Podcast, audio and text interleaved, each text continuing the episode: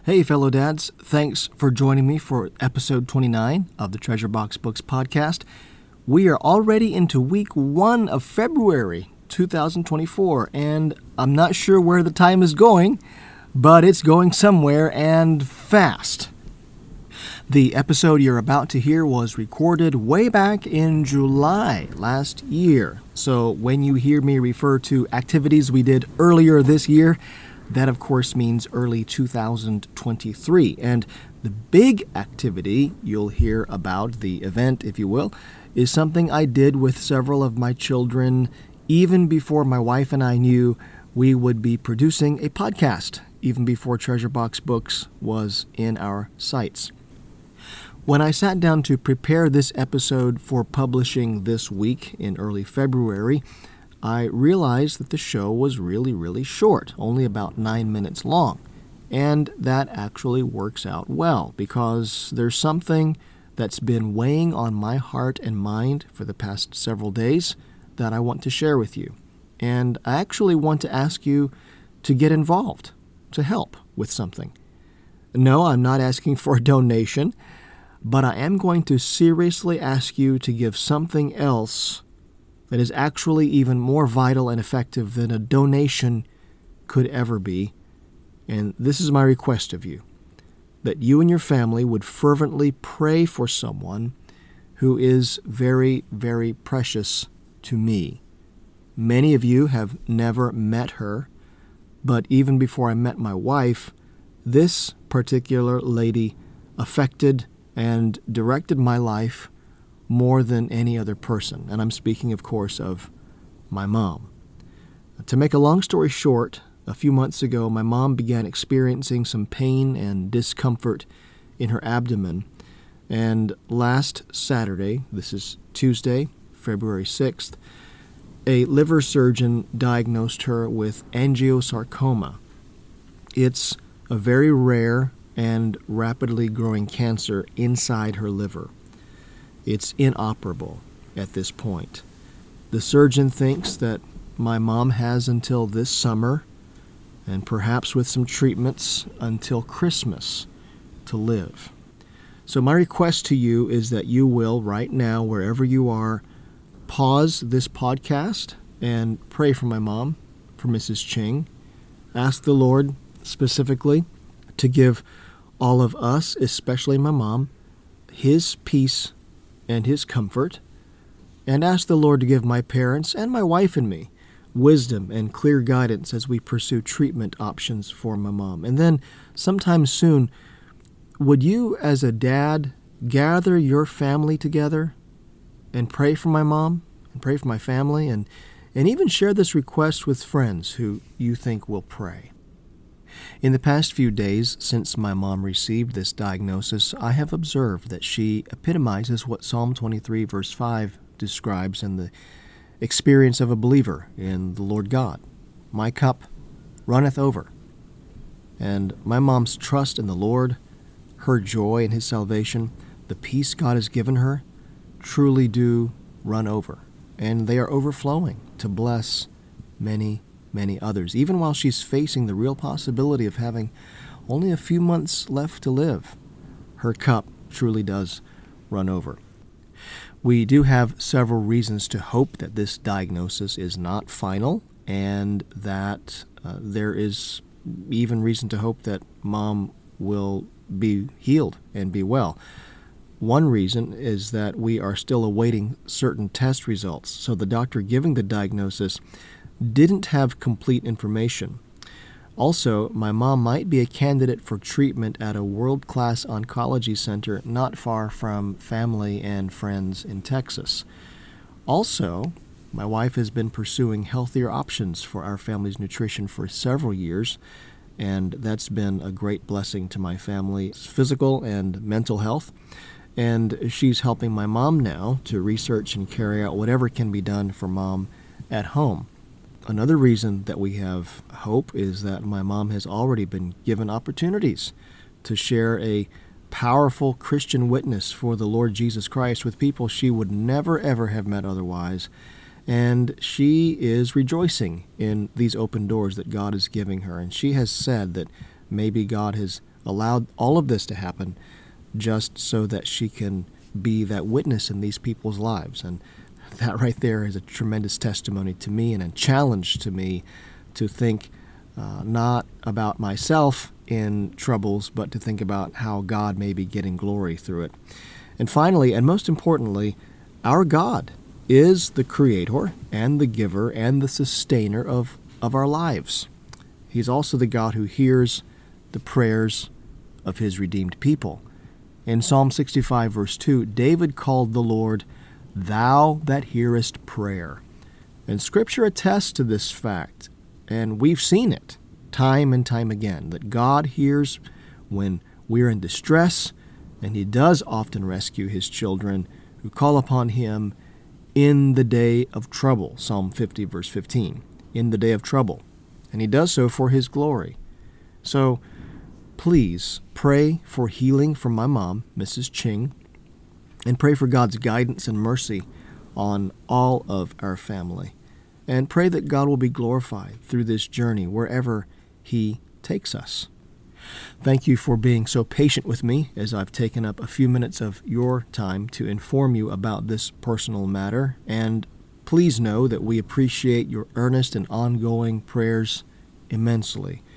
If you'd like to let us know you're praying for us, please send me an email at my address, nathan at treasureboxbooks.com.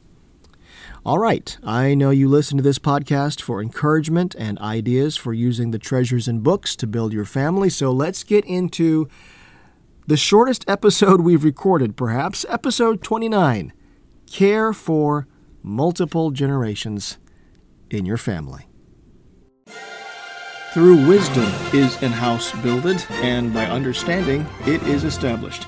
And by knowledge shall the chambers be filled with all precious and pleasant riches. Hi, friends, welcome to the Treasure Box Books podcast. I'm your host, Nathan Ching, a redeemed child of God, happy husband and homeschooling dad, and lifelong lover of good books. Fellow Dad, are you eager to fill your children's hearts with truth and faith and wisdom and courage? Do you long to build growing, lasting, God centered relationships with your family? If you're ready to inspire and equip your children to walk with God by learning and living together, then come join us on our journey and let's go find the treasures in books. My family and I were just about finished eating our lunch today when I mentioned an experience I had nine and a half years ago while I was visiting a foreign country. The name of the country came up in our lunchtime conversation, and I told them I'd love to visit Papua New Guinea again, as long as no one throws rocks through the windows or waves machetes around. Well, my fourth born son, sitting across from me, he's 10 years old, he said, They threw rocks through the windows? And my six year old, seated next to me, said, why were they waving machetes? Well, my 10 year old was just a baby at the time, and my six year old wasn't even born yet. And I said to my wife, They haven't heard this story? And my wife made a profound statement. It's easy to assume that because you've told some of the children something, that they all know about it. And the reality of this truth struck me, kind of like a rock coming through a shattered glass window in PNG.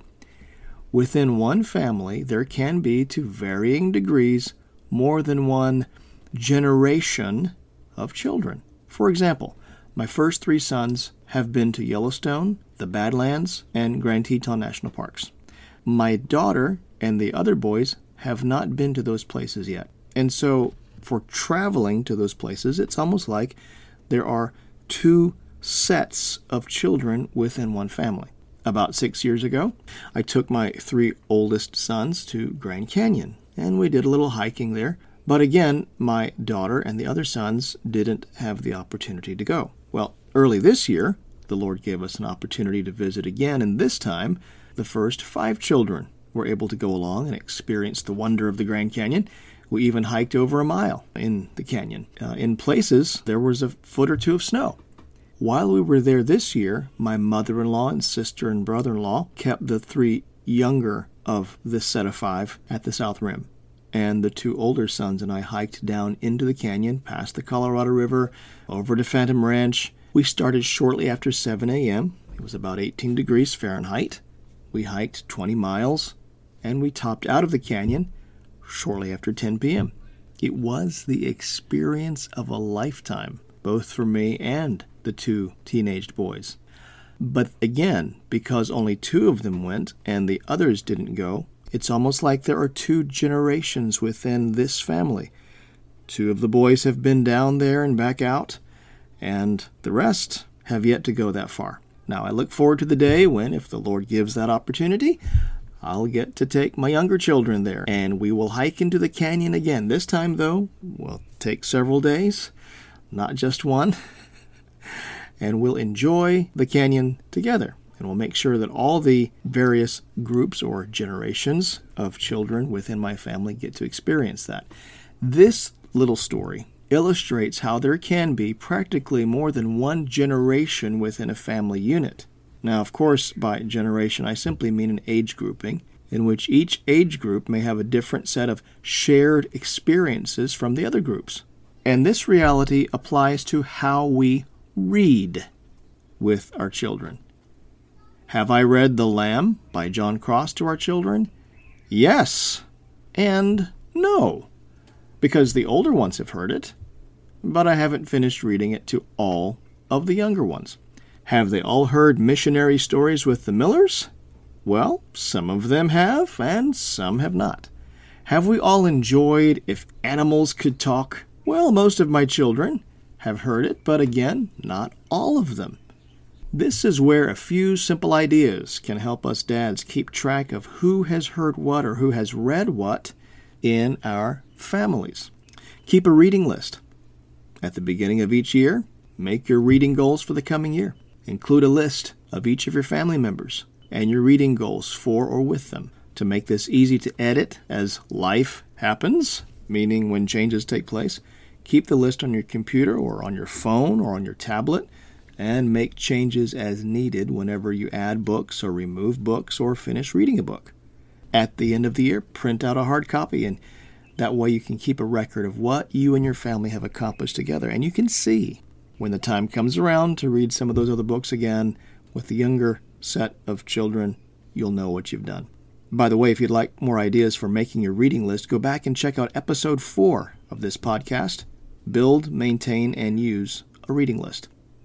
Also, if you own a book, not a library book, not a book borrowed from a friend, if you own a book, why not on the last page jot down the date and place that you completed the book?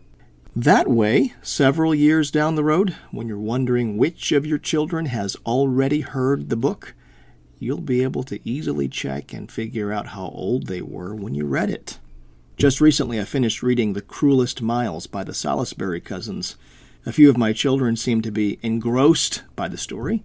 A couple of them seemed to somewhat enjoy it, and two or three of them probably got some fragments or were happy to color to the drone of Daddy's voice in the background. Now, that was a great story, and I might read it again in 10 years for the second set of kids, or the third set of kids, when everyone, that is, all the younger ones anyway, can enjoy the storyline and the incredible details. The same holds true for books I've read with individual children. With my oldest son, I'm reading a book about Driving. Yes, he's at that age now, and I expect I'll need to read that same book again with each of his eight siblings in the coming years. On a deeper and much more important level, have I encouraged each of my children to read through their own copy of the Bible themselves? At least one of my children has completed that great project, but that doesn't mean every one of my children has already done that. It's my responsibility as their dad to encourage each of them who can read to regularly read his or her Bible and think of some good, fitting reward when they have. Reward the good work. If we dads have any powers of observation at all, we know from seeing what our wives do in and for our homes that a mother's work is never done. It's true. It might not seem as dramatic as that, but when it comes to reading with and reading to and encouraging our children to read, our work as dads is never done. At least, not until they leave our nest and fly out to build one of their own. Then, we hope and pray, they will carry on the grand tradition we have begun under our roof, reading to and with our children. If you heard something helpful today or feel better equipped to lead your family, maybe you have a friend who could benefit from this episode too. Don't keep it to yourself. Hit share in your podcast app or take a screenshot of this episode and share it with a friend. Or just post a link on Facebook to treasureboxbooks.com and let your friends know that this episode might encourage them. You can find any links and resources mentioned today on the episode page linked below, or just head over to treasureboxbooks.com and sign up to get our newsletter to keep you informed about future episodes and product releases. And if you've got a book recommendation or experience or idea you'd like to share with other dads, send me an email. My address is nathan at treasureboxbooks.com. I'd love to hear from you. Until we meet again, keep leading your family to find the treasures in books.